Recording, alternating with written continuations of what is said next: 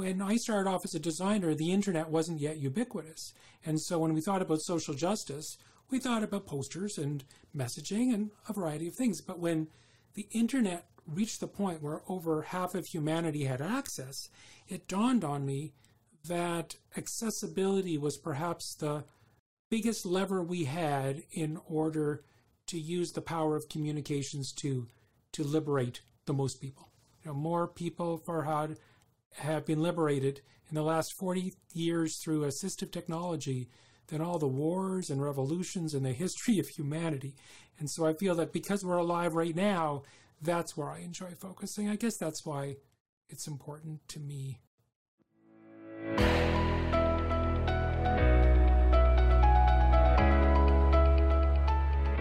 Hi, everyone. Welcome to the Grype podcast. In this podcast, we learn how to grow member based organizations. I'm your host, Farhad Khan. I am the CEO of Grype Digital. We are a digital agency and we help professional associations grow their membership with digital marketing and by building membership portals. If you want to grow the membership of your professional association, please take a look at the workshops on our website at grype.ca/slash workshops. That is G-R-Y pe.ca slash workshops. We are recording this podcast episode live, so if you're joining us live today, welcome. We will be taking a few questions from the audience as well. So if you do have a question, please submit your question on chat and we will pick up your questions as soon as we can. Today we are joined with David Berman. David is a is an expert of web accessibility and he's an author, he's a consultant, and uh, he's also a special advisor of web accessibility with the United Nations. With that, let's welcome David. David, thank you so much for joining us today. Can you start by telling us a bit about yourself and your work? Certainly, Farhad. I'm delighted to be here. And um, sure, I, I've worked with governments and associations and companies on five continents, making their websites, their documents, their apps accessible. And I can tell you that every communication professional I've worked with, or every every board member of any association I've been on, starts off being afraid that accessibility is something that's going to be expensive and that their product's going to get compromised. It's going to suck once they've made it work for everyone.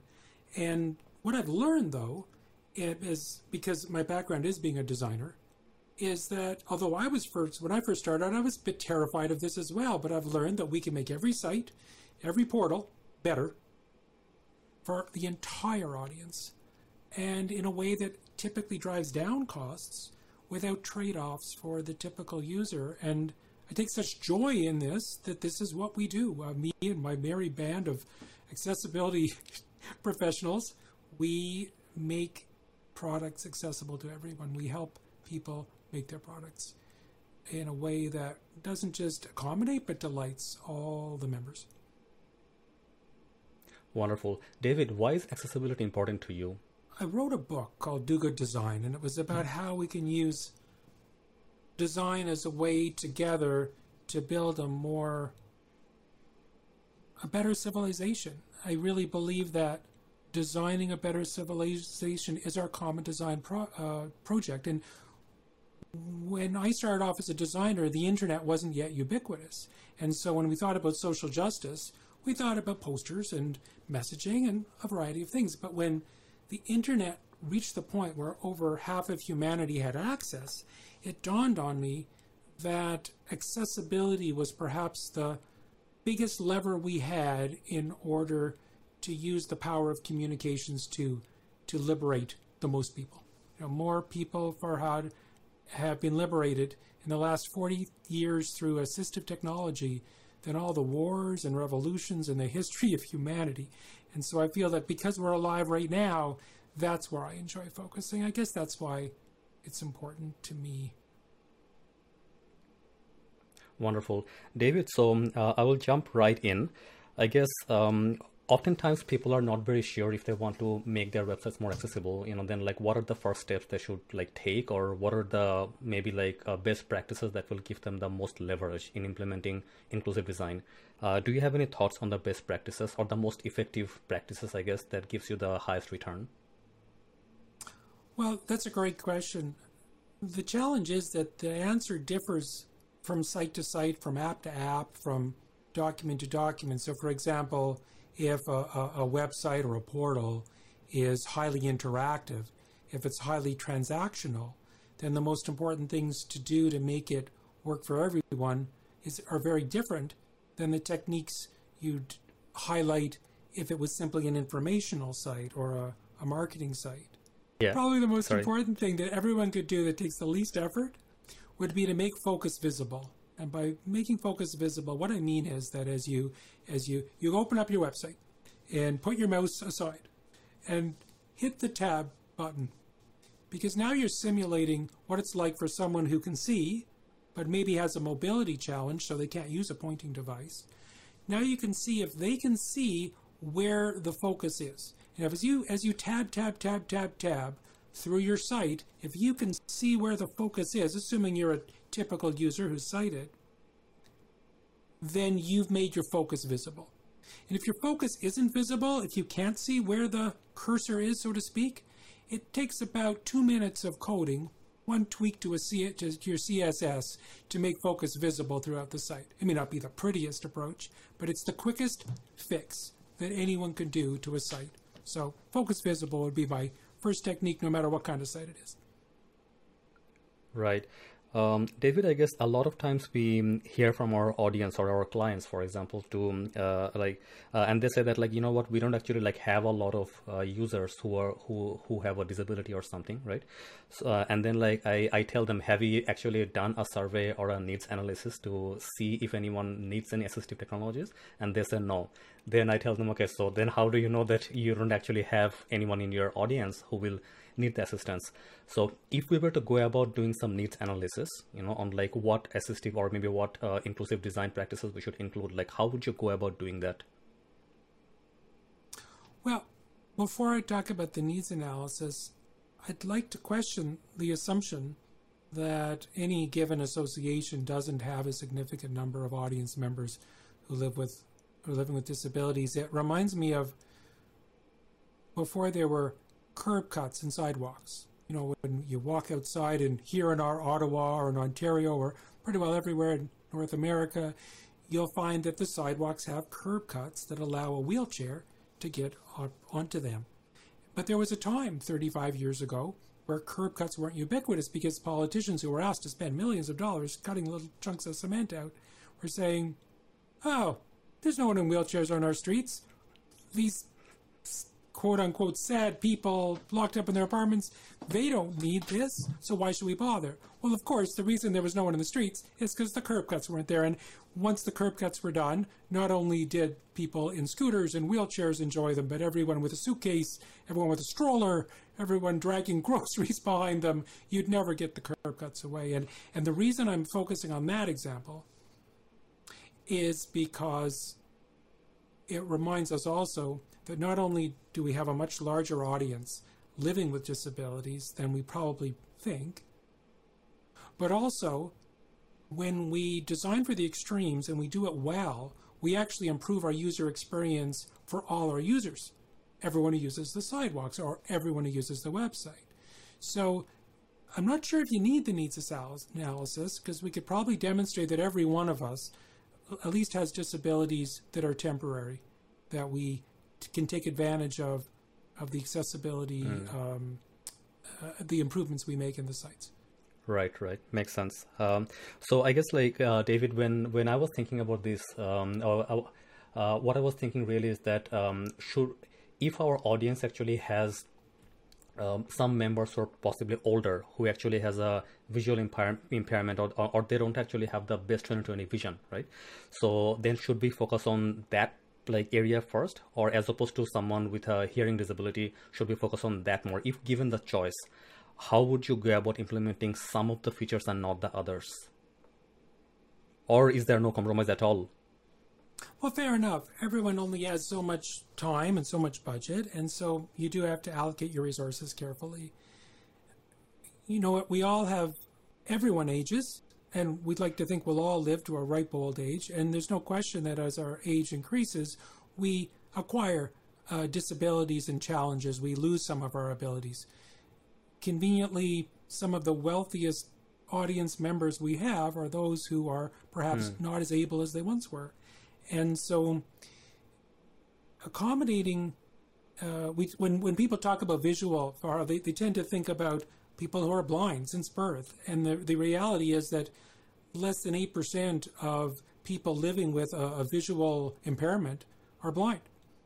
92% of them have all sorts of uh, less dramatic, less complete situations, whether it's uh, their vision is poor, they wear glasses, they have contact lenses, they, they're, they're colorblind, or there's all sorts of, of visual challenges. And in fact, um, the majority of people who are legally blind have some vision.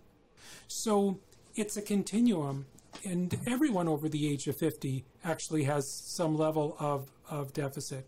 Eh, they don't maybe notice it because it comes to slow, slow march, but we know that the, the way the eye works, it, uh, it slowly gets foggier over time. And so we have to split that conversation into two parts. The things we do to make people who have who are visual, mm. they think visually, make it make sure that they can see everything, that they can perceive everything. And then we have the group who can't see at all and therefore are relying on on sound or touch in order to get information from you and interact with you. And that that can be the most challenging part of uh, the web development or the app development changes to make sure it works, that everything can be. David, yeah. So balancing against someone with a, an auditory challenge, well, if you don't have any multimedia on your site, it's not really an issue because the person who can't hear uh, there's no material to work with. Typically, when we're talking about auditory challenges, we're usually talking about making sure your videos uh, have excellent captions. And that's becoming easier and easier as AI engines make it easier and easier to draft pretty good captions. It's become pretty easy to create fairly good captions. So I wouldn't say choose one or the other. I just attack them each to whatever degree it's feasible or to whatever degree you're required by law. Makes sense. David, another thing that we come across every now and then is that uh, people with disability are actually like often shy to self-identify you know and then as a as a result uh, we cannot take the necessary action to actually help them out. And this actually happened with one of our clients at one point. So the client that we were working with was colorblind and then we did not know that. And he never uh, shared that with us. So the designs and everything that we shared with him uh, he he could not see color and we did not know until very late. Like i think the project started um, uh, second design iteration. That's when someone from their team told us hey you know what? That particular person uh, is uh, is colorblind so be careful like whatever colors you're putting out. So how can we uh, make it more inclusive for them to actually self-identify and share their situation with us? Two prongs on this one. So first of all some people aren't mm. comfortable mm. sharing. It's a privacy issue. They don't necessarily want to share everything about themselves.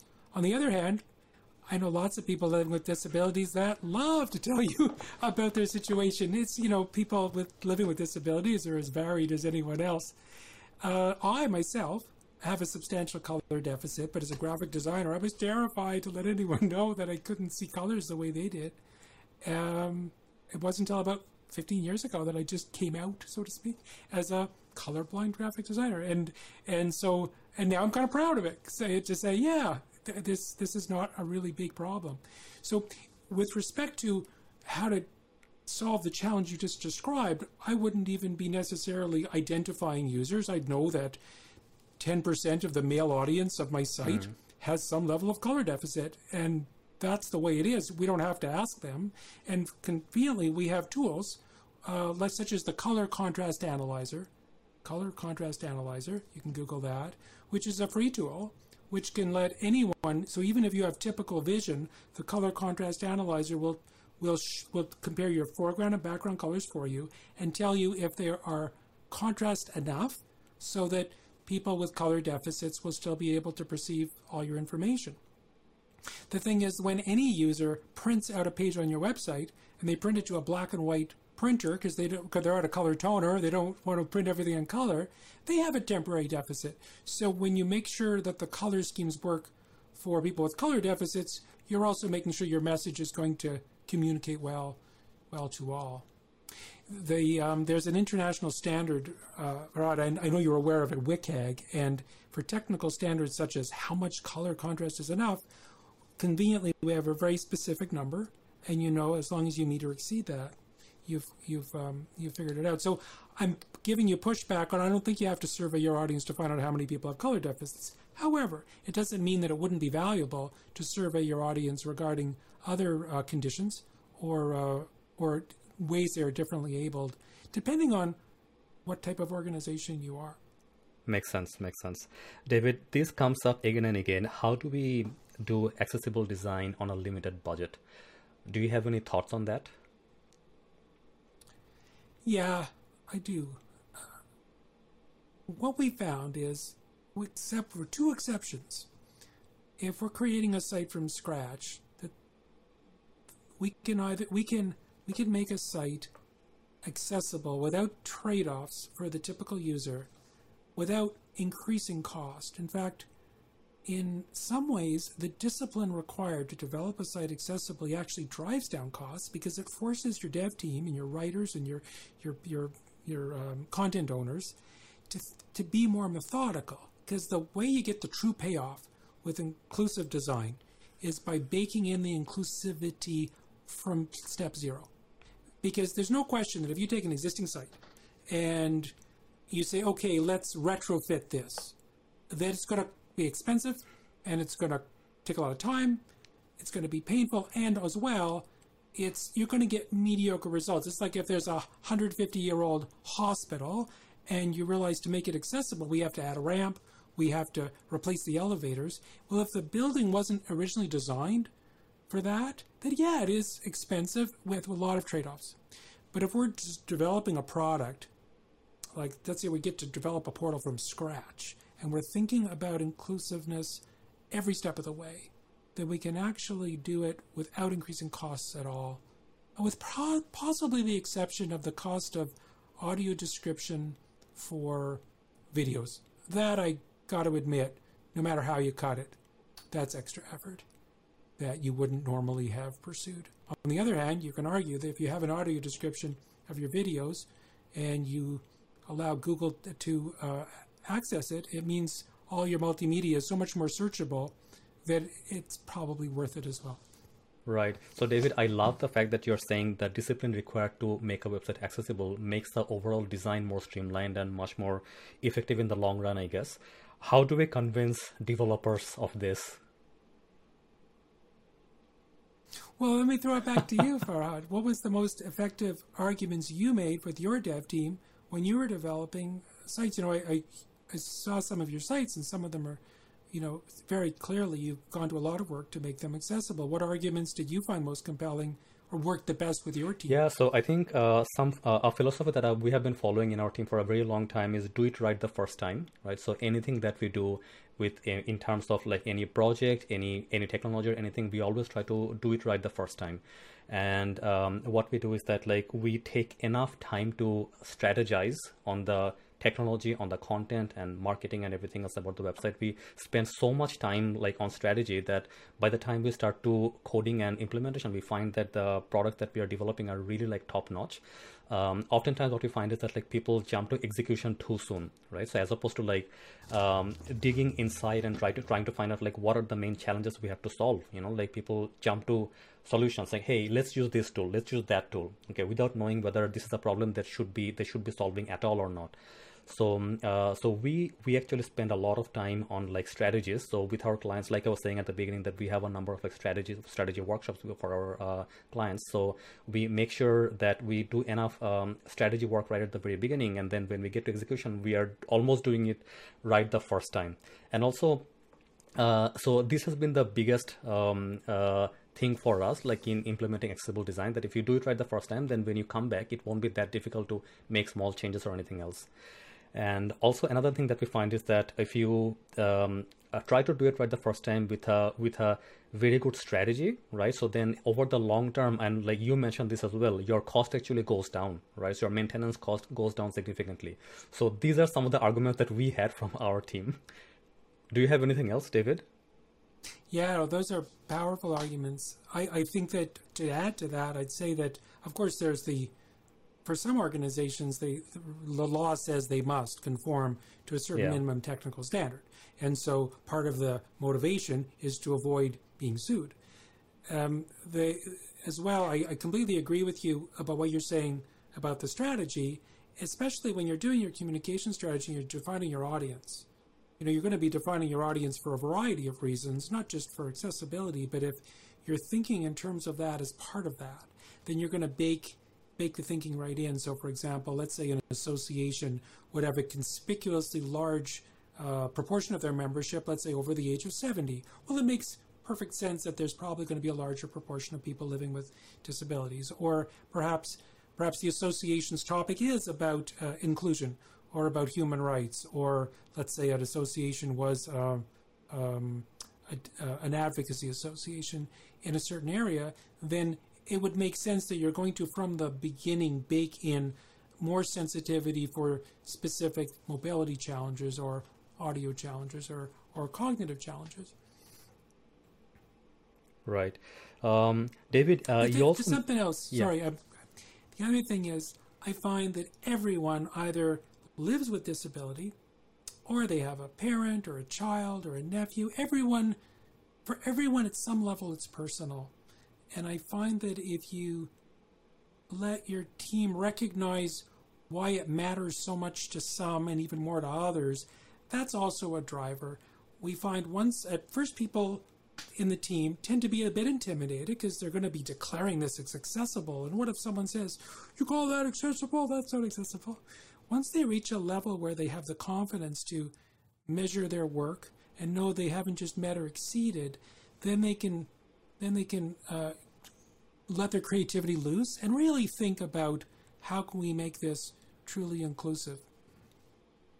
Right, right. Makes sense. Makes sense. Um, David, you also mentioned that if we implement accessible design, then the overall user experience for all users uh, improve as well. Uh, do you have any examples of that, or like how how the overall uh, user experience will be improved? For sure. You know, for example, and maybe the biggest pain point for all of us is, I mean, every one of us has had the experience filling in a form for something we really want.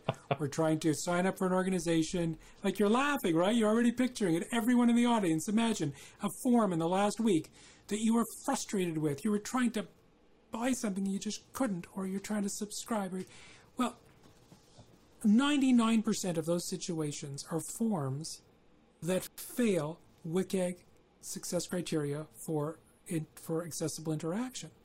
And you know the probably the most important thing you want in your website is to reduce form abandonment. So that you know that's a critical business metric, and one of the, mo- the probably the most powerful way, the basics of reducing form abandonment, is to follow the WCAG standards for how to create uh, interactive fields, proper error messages, proper warnings. All those things have been codified. So chances are, when you find a form delightful, it's a form that's fully accessible. Right, right. David, so you mentioned WCAG a few times. Uh, uh, for our audience who doesn't know what WCAG is, can you give them a quick example of what WCAG is and how we can actually use it? Oh, absolutely. Very conveniently, there is only truly one global standard, technical standards for e-accessibility, that is for websites or web-based applications. It's called the Web Content Accessibility Guidelines, published by the W3C. The W3C is the World Wide Web Consortium that publishes almost all the standards we all follow, from CSS to HTML. All these standards are developed by the W3C, and one of those standards is WCAG, or what the cool kids call WCAG. So WCAG, so when there's regulations, uh, whether they're regulations from the U.S. government or the Canadian government or Ontario government, the region government, all around the world, almost every regulation you could find on the books that defines a minimum standard for e-accessibility points to the WCAG standard. The WCAG standard has has levels, so sometimes it will point to WCAG level A, sometimes to WCAG level AA or AA, and that's what we're referring to. It's simply a set of rules, a set of rules that you need to conform to all of them to be able to declare the entire product, whether it's a website or an app or a portal, to be able to say this entire portal conforms to WCAG 2.0 AA let's say. Right, right. David, so if we were to choose between the different WCAG levels like A, AA, or AAA, uh, how do we decide which level we should implement? Well, 10 years ago, we'd, have a big long answer to this, but today it's pretty much we're either conforming to WCAG 2.0 AA, which is the which is the level most cited in North America in regulations, or WCAG 2.1 AA.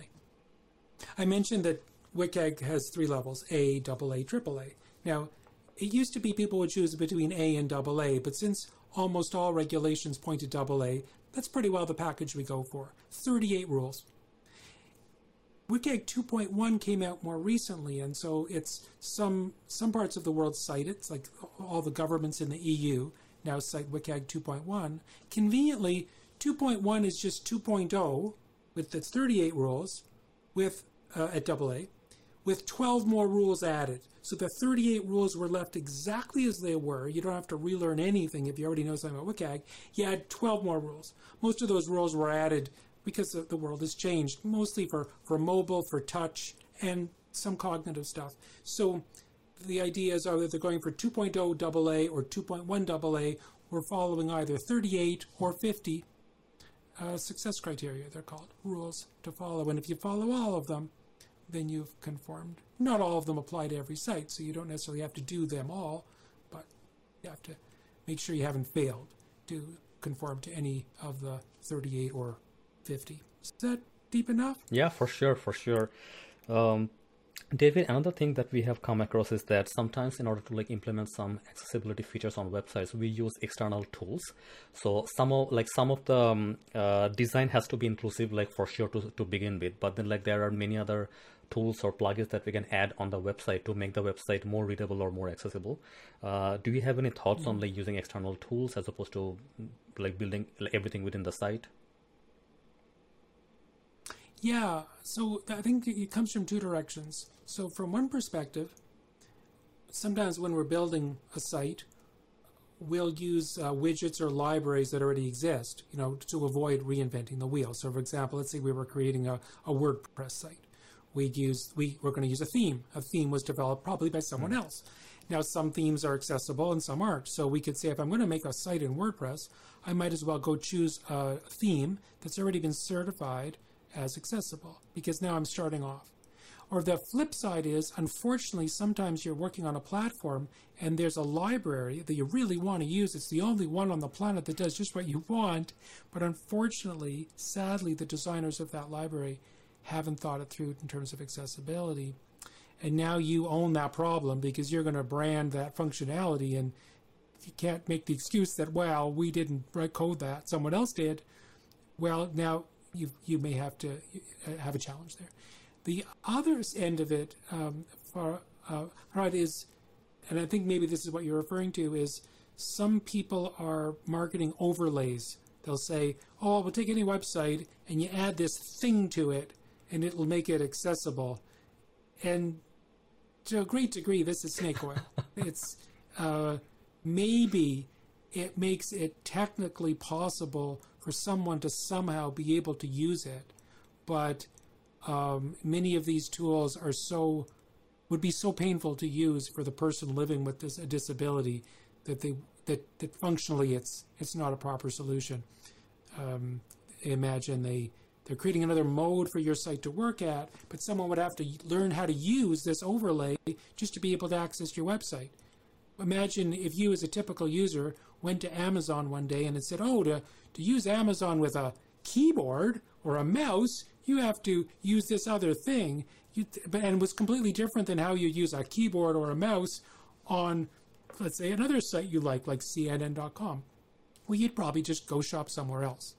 So, although some of these overlays do possibly could be argued that they help you fulfill a rule, a, a law, um, most experts in the industry think that they're an unrealistic way of, of truly creating an accessible experience. Right, right. So, David, just to add. But it's a very broad statement I'm making. Some, some of these things do work in some situations.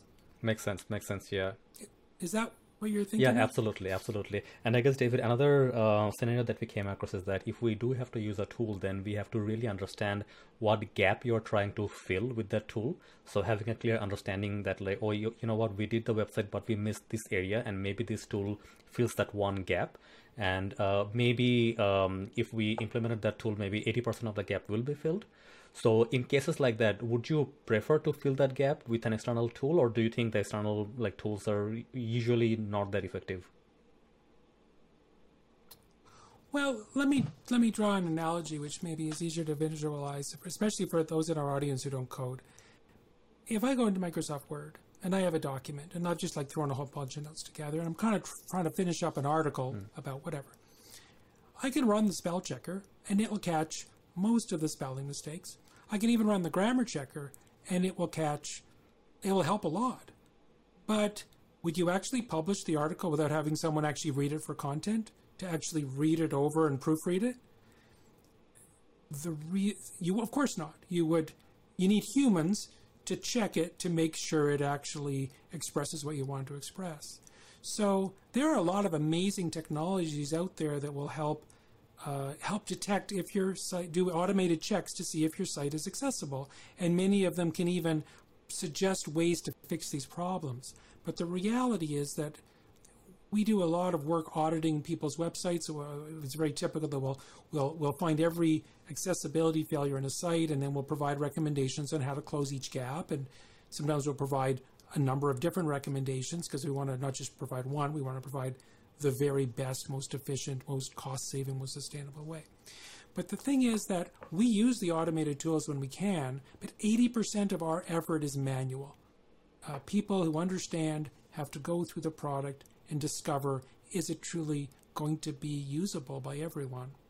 And ultimately, when you were talking about needs analysis, I'd almost rather you'd invest that effort and that budget in access in usability testing like you should always do usability testing, but usability testing specifically with with the extreme user, with a, a, person who is legally blind, with a person who can't hear, with a person who can't use a mouse, um, and we could go deeper about the framework of how to do usability testing for accessibility. But I think the kind of feedback you get from that uh, may be more valuable if you could only afford that versus afford doing a needs uh, a study on who your audience is in terms of their how they're able they are, that may be the more effective place to invest. Right, right.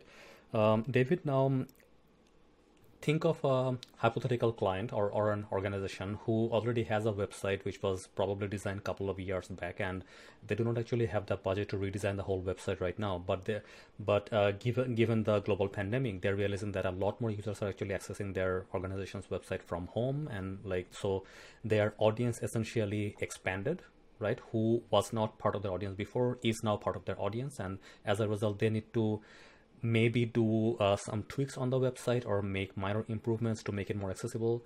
So um, for um, fixes like that, where would you start? We'd start with that's a that's a that's a very common situation. It's understandable. On one hand, we want to have one foot firmly in the idealism of let's create a product that's awesome for everyone.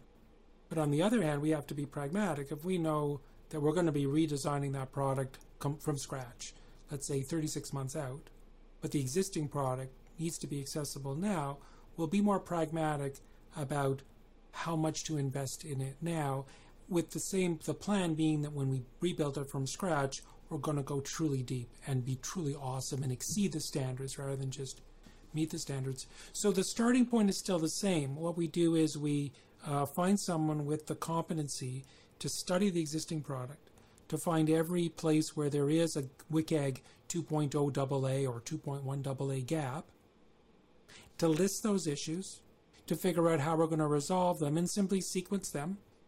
If the team needs coaching, then we we coach the team. Uh, but ultimately, we want to make sure that we can at least uh, close the gaps to a point where everyone can use the product. It may, may not be delightful for everyone, but at least everyone can get all the top tasks done. So we would prioritize them based on top tasks.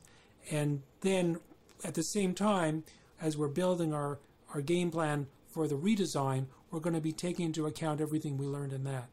It's unfortunate if a given dev team has their first accessibility rodeo being remediating an existing product. It's a lot easier if the first time you have to do this, it's on a new product. So, for example, I'm thinking, Farhad, if you have like three three big projects on your desk, and people are going to learn how to do this well the first time, if you have the choice to give them the project where they're designing from scratch, that's a far better way to learn how to do this well than to throw them at more challenging thing of you know remediating the 150 year old building rather than designing a fresh shiny new one with new parts. Right. So yeah so david a follow-up question to that. Since a lot of our audience for the podcast and our clients are professional associations and associations have um uh, have a number of like member benefits that they want to deliver to their members. So if there was one advice for uh, association executives you know like to make their services and benefits more accessible like what advice would you give them well, there's a lot to unpack there because I'm thinking about an association. You know, it's everything from your marketing to drive new membership, uh, to continuously provide value, to you probably have events um, post pandemic. They go back to being um, uh, in person. Uh, uh, perhaps now they'll be hybrid. But every one of these aspects requires its own strategy. So, for example, let's say you provide certification to your association members. Think about is the certificate you're sending actually accessible for everyone? Is it available in Braille for someone who wants to be able to use tactile to understand it? Is it available? Are your documents available in an accessible format? For example, let's say you're publishing a lot of PDF files of the, the code of the association. Are they available in a format that everyone can perceive them? You've got to break it down to a lot of pieces. Just online meetings, for example, we've been doing a lot of work lately on how to develop, how to make an online event more accessible, whether it's an informal meeting or it's a podcast like this one, or that event is um, is a formal board of directors meeting of you know the annual meeting of the association. How do you make those events not just accessible but but delightful and inclusive uh, for everyone? You really have to look at it from a variety of angles. When we get back to the in-person conferences, for example, one of the we, we, like I, wrote a I wrote a piece on this, and one of the things that people uh, have the aha most often is the idea that they tend to focus on how accessible the actual event is, but not be thinking of the registration form, the the making sure that the speakers are briefed eight weeks in advance to make sure they know how to make sure that their slides are accessible. So if someone wants a copy afterwards, that everyone's going to be able to use them. It takes a lot of forward planning and the first time, it may seem daunting. The first time, it may seem overwhelming. But it's a habit, and you start thinking about inclusion every step of the way, and it gets easier and better. And before you know it, you're just you're just being inclusive by default, and you're discovering that you get what we call the accessibility dividend. That you actually start driving down costs and getting more members and delighting more people, and discovering that the small thing you did, the that the adding captions to the meeting that you did for that one person who asked for it and the five people who didn't, suddenly everyone likes captions. Everyone wanders off to get tea in the middle of a meeting and comes back and wants to cap, catch up on what was said while they had stepped away. We find that when we design for the extremes and we do it well, that everyone benefits and no one wants to turn back from that.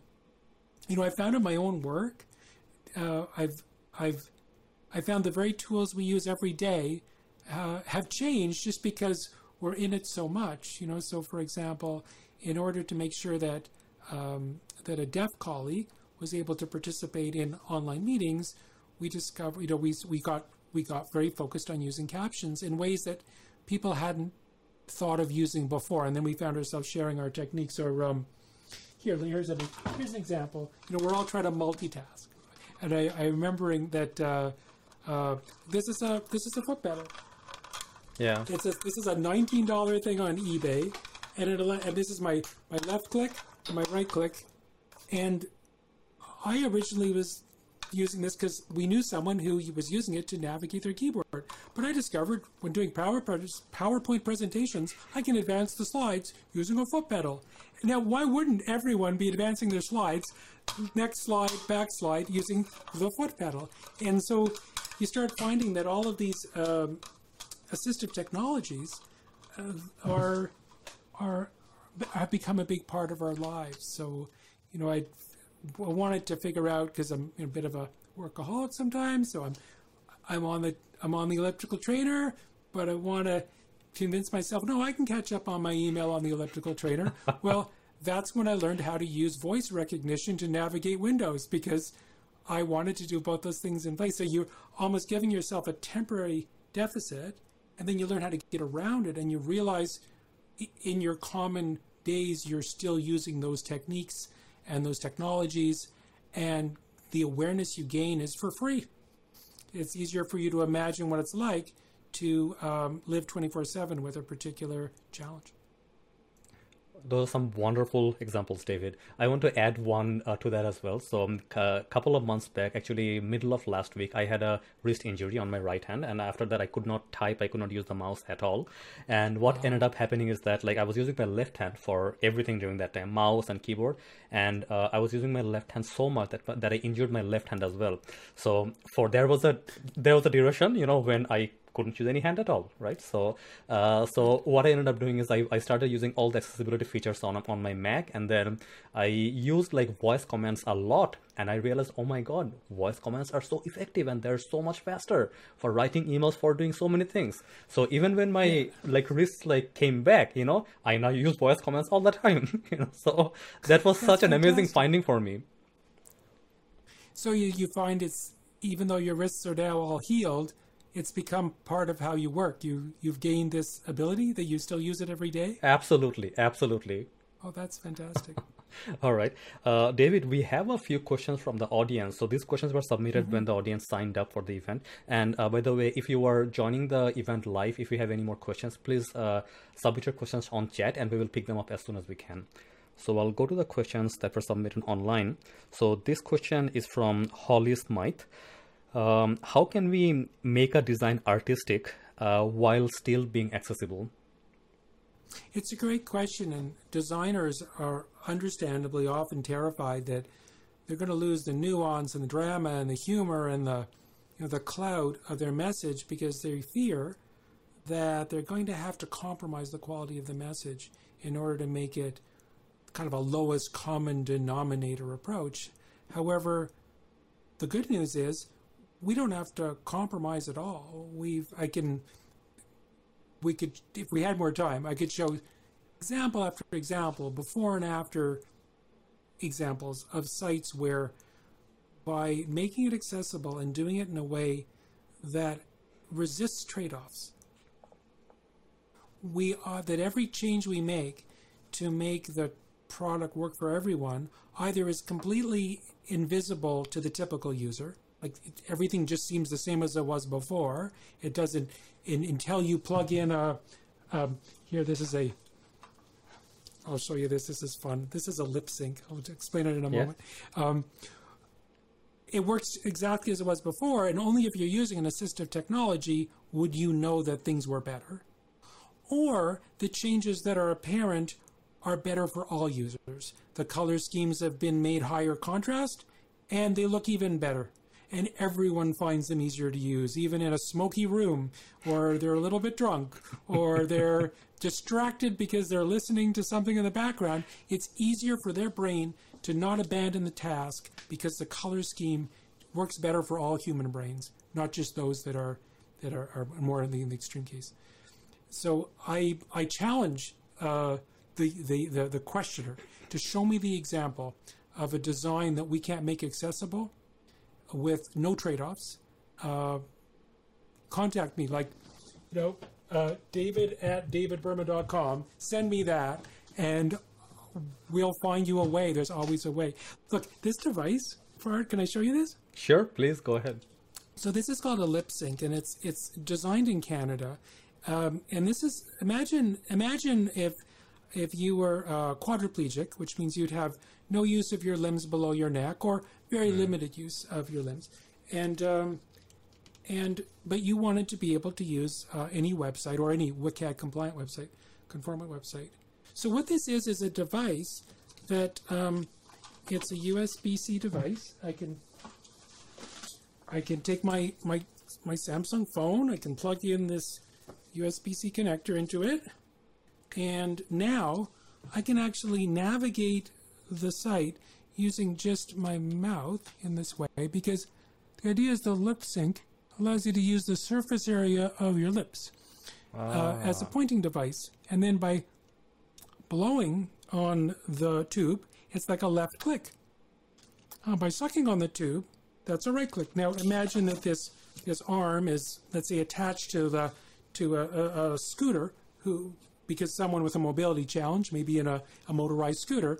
And so to navigate any site that's WCAG 2.0 AA conformant, they can use this. Now, imagine an on-screen keyboard, so you can also use that to navigate the mouse to any key on the key mm. on the screen. And for those who can't see this, what I'm doing is I'm showing this device called a lip sync, and it's mounted on an arm. It's about five inches long and about two inches wide and it looks like kind of a little blender, a little sorry, a little mixer you'd use to to make sh- uh, milkshakes. But it's got this plastic tube pointing towards my mouth, and by putting my mouth on the tube and just gently moving the tube along my lips, uh-huh. I can make it, it operate like a pointing device. But here's the really cool thing about the lip sync designed by Canada's Neil Squire Society. This is 3D printed. You can print your own for $300 using an off-the-shelf Arduino board and all the other parts are off-the-shelf parts. So, for instance, I was in uh, I was in Islamabad in Pakistan, and we were talking about how to make uh, government websites more accessible. And I showed the lip sync, and they said, "Well, that's great, but how can we get these lip syncs all the way over here?" And I said, "You can 3D print them. You just need the you just need the the, the, the, the parts." So it's an example of how assistive technologies aren't just becoming more ubiquitous and more usable, but they're becoming also economically accessible. A device that could do this magic for someone maybe five years ago could cost $5,000, and now it costs 300 So there you go. But the website doesn't have to be compromised in terms of its visual presentation in order for everyone to be able to use it. Wonderful. David. That was a long answer. I'm sorry for it. Yeah, no worries at all. We have a question from the audience, from the live audience, and his name happens to be David as well. So, question from David. Um, uh, we would like to include um, students with disabilities more during our development stage of the project, the websites or anything else. How can we more include? So, this is from the library, academic library in Ontario. So, how can we include students with disabilities at the very beginning in the development stages as opposed to in the end when we were already in testing phase and it's too late to implement anything new? That's a great question because the idea that the earlier you include people in every step of the process, the better the product's going to be. And so, if I can just go sideways a moment on a simpler project, imagine if you're creating a document. It's just a Word document. Maybe it has a few photographs, and eventually it's going to be a PDF file. Well, one approach is to wait till the thing's all complete and then hand it to someone and say, make this document accessible. And that's a nice thing to do. But we've excluded people living with disabilities from a whole series of steps in the document production process. Don't we want a workplace where everyone can write con- content, everyone can put images in, everyone can everyone can contribute to every step of the process? Well, if the document isn't accessible until we're ready to publish it, then we've excluded a lot of people from all the steps involved in, in, in conceptualizing it and designing it and perfecting it and quality assuring it. So th- the more complex version of that is back to this example of uh, if we have, let's say, a, a library at a university, how can we, and we're developing a new website, and it's going to be highly interactive because, of course, there's all sorts of interactions that go on in a library how can we include uh, people living with disabilities in the process? Well, the ultimate thing is to have such an inclusive workplace that naturally people living with disabilities would be part of your development team every step of the way. But I think the question really is about how can we make sure user testing starts happening as early as possible. And just like any great uh, process of developing any type of, uh, of, of, of site or application, there are points that any usability expert would say these are the points in our process where we're going to do user, user testing with typical users as well as atypical users to make sure it's great. So in the same way, we early on one would test one's navigation while we're still wireframing before we bother writing any code. Mm.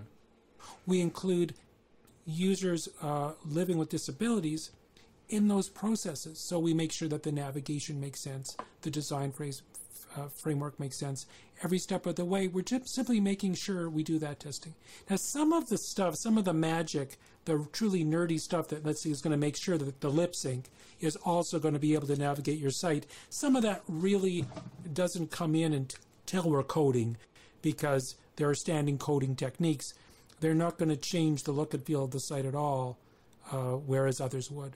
So it's a it's a complicated answer uh, but overall, the takeaway is include a truly diverse audience in every step of user testing. And as always, start your usability testing as early in the process as you can if you want a great product rather than a, just a good enough product.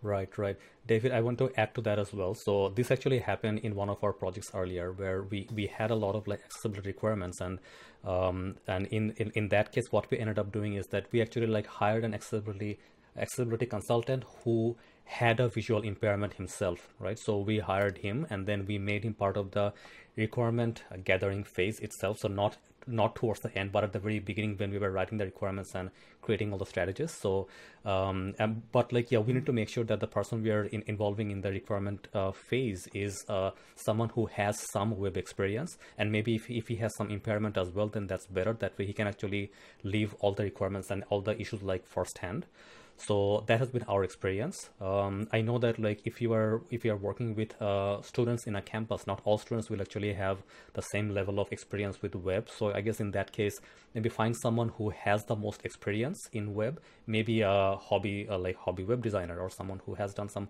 web design before. And if you can help out with in the requirement phase early on then i think that that might help as well. I agree that's really smart when we're designing usability testing specifically for people uh, that includes people uh, what we call the the super users, uh, people with lived experience, what we'll do is typically actually we'll refine that. We'll say if we're going to make sure we have someone uh, who's blind or with a or low vision, we'll we'll we'll have the blind person who is a nerd who really knows code well enough that they could get around the problem and move beyond it.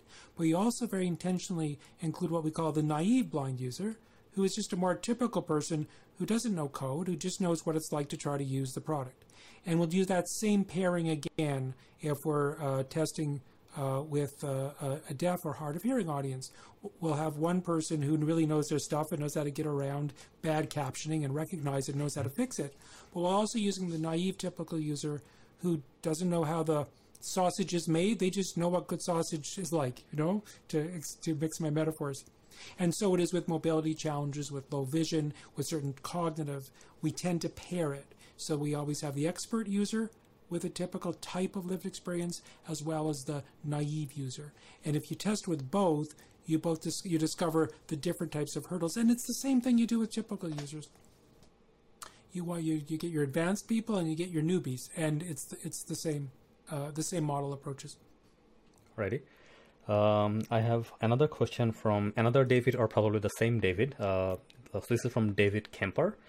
Um, he was asking what are some concrete steps that we can take to make sure that all of our web properties are accessible? Some concrete steps that we can take today. Well, the most concrete step typically is a formal conformance analysis of the product by a, a, team, either someone on your on your on your team who has the expertise and experience to be able to find all the problems, or you bring in uh, an outside expert who focuses on that by doing a full conformance analysis, it's really the only way of making sure that you've discovered all of the gaps so that you can then go about uh, closing every one of them. Now, beyond that, then the second most common thing that's done is functional accessibility testing because you can make a product that passes every WCAG success criteria, but still it may be rather mediocre in terms of how usable it actually is. And so the next place is we go to pretty much the usability testing we've been talking about, but in a formal way.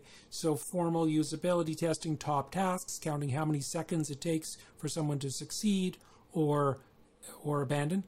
Then you you know you cycle your design, you try again, you see can we bring that can we clock that down to a time that's reasonable? We don't want any abandonment. The standard approaches you take to the business of usability testing. You apply to functional testing for the super user for the for for the typical uh, for examples of users with certain types of lived experience.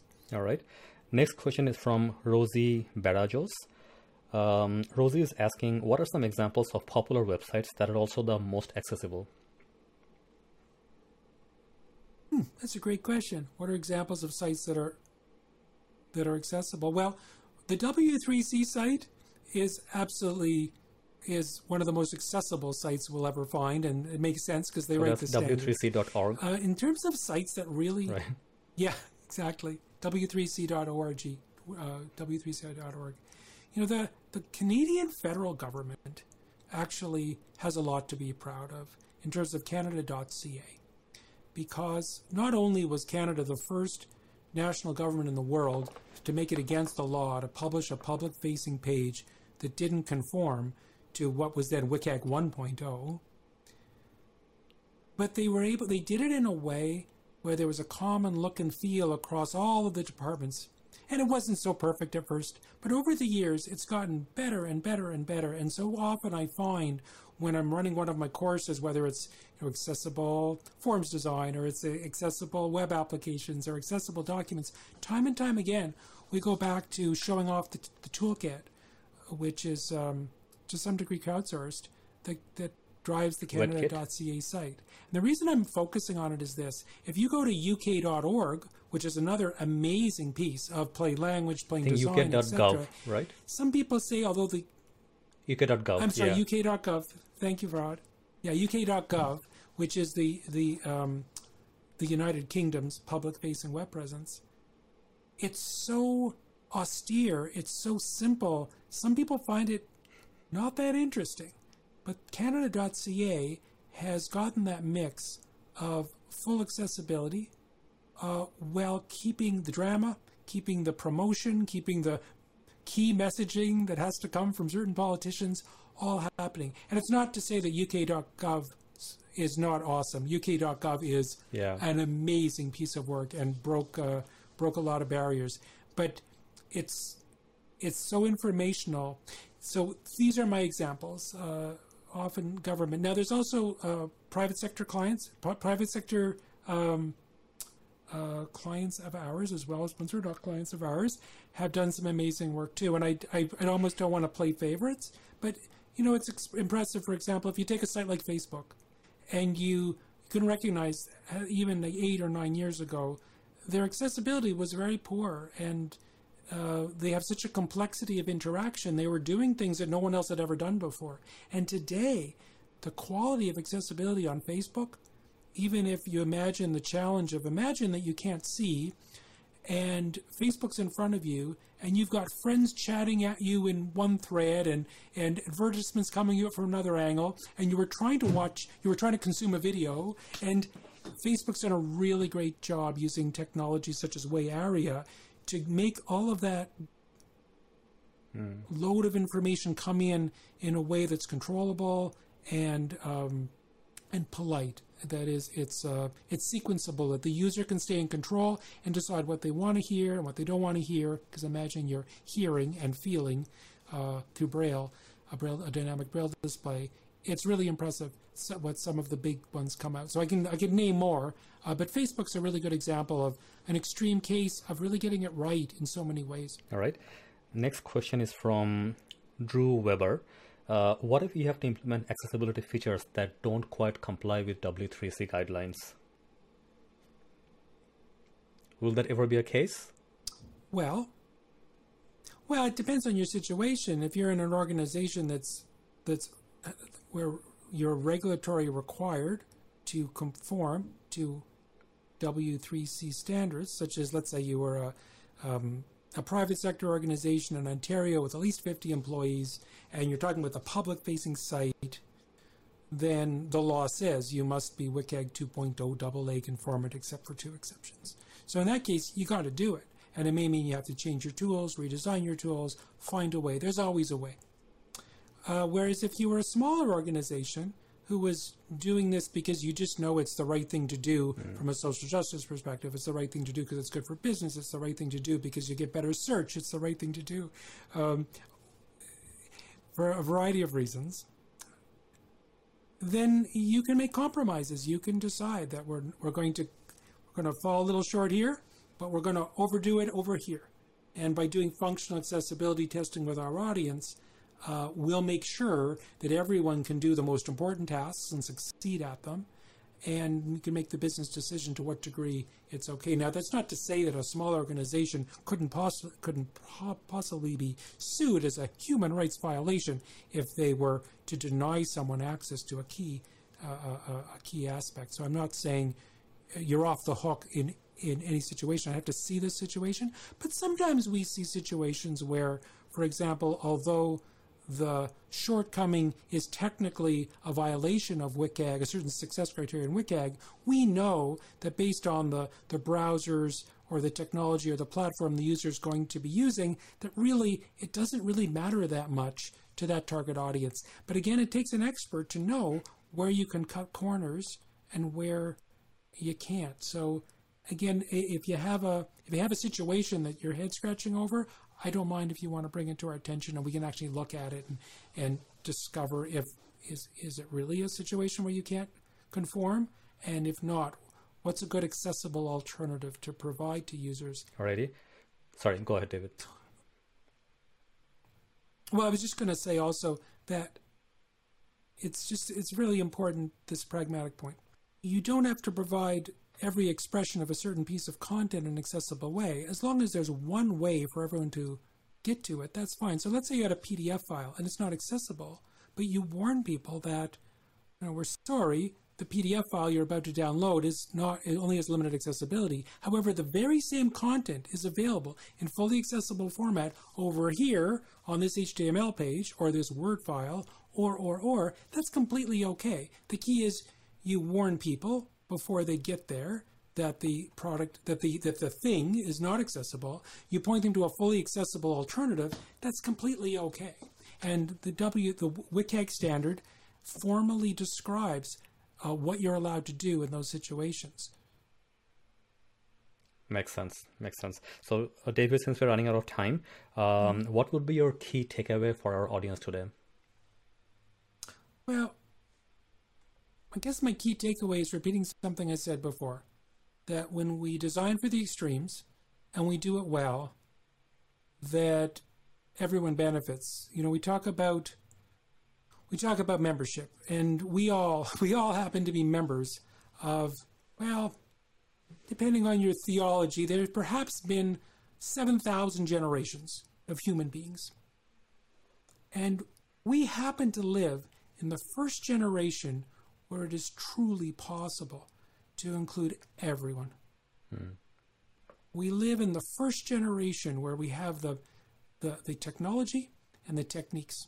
And most of us live in the wealthiest economies in the world. So we have the resources and we have the knowledge and we have the desire. And I really feel because we can, we must do this.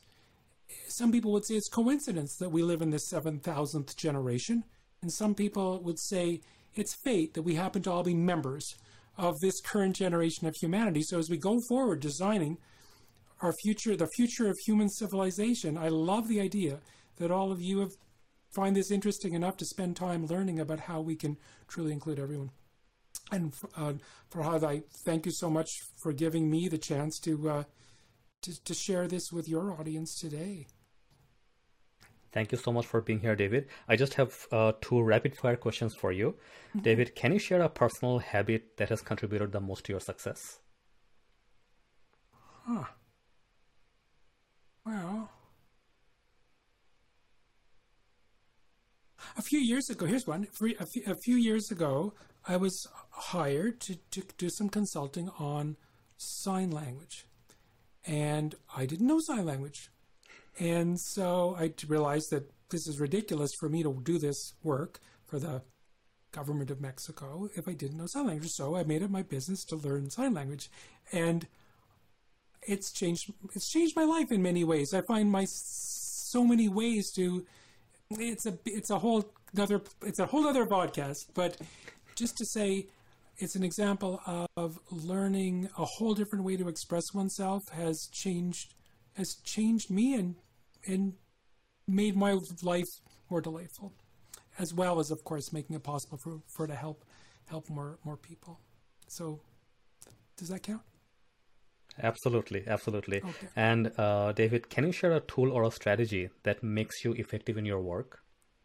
I would think in general, something we touched on earlier, you talked about how the your temporary disability of not being able to use your hands the way you usually use them forced you to find another way to get things done. And um, in our work, we get exposed to these all the time. So, for example, um, I have a Braille watch. This is a Braille watch, okay? Ah. And I just thought, what a cool thing, a Braille watch. Uh, um, uh, my best friend gave me this as a present. And, uh, but then I discovered I was learning Braille because this is another thing. I wanted to learn Braille. I- We should all learn Braille.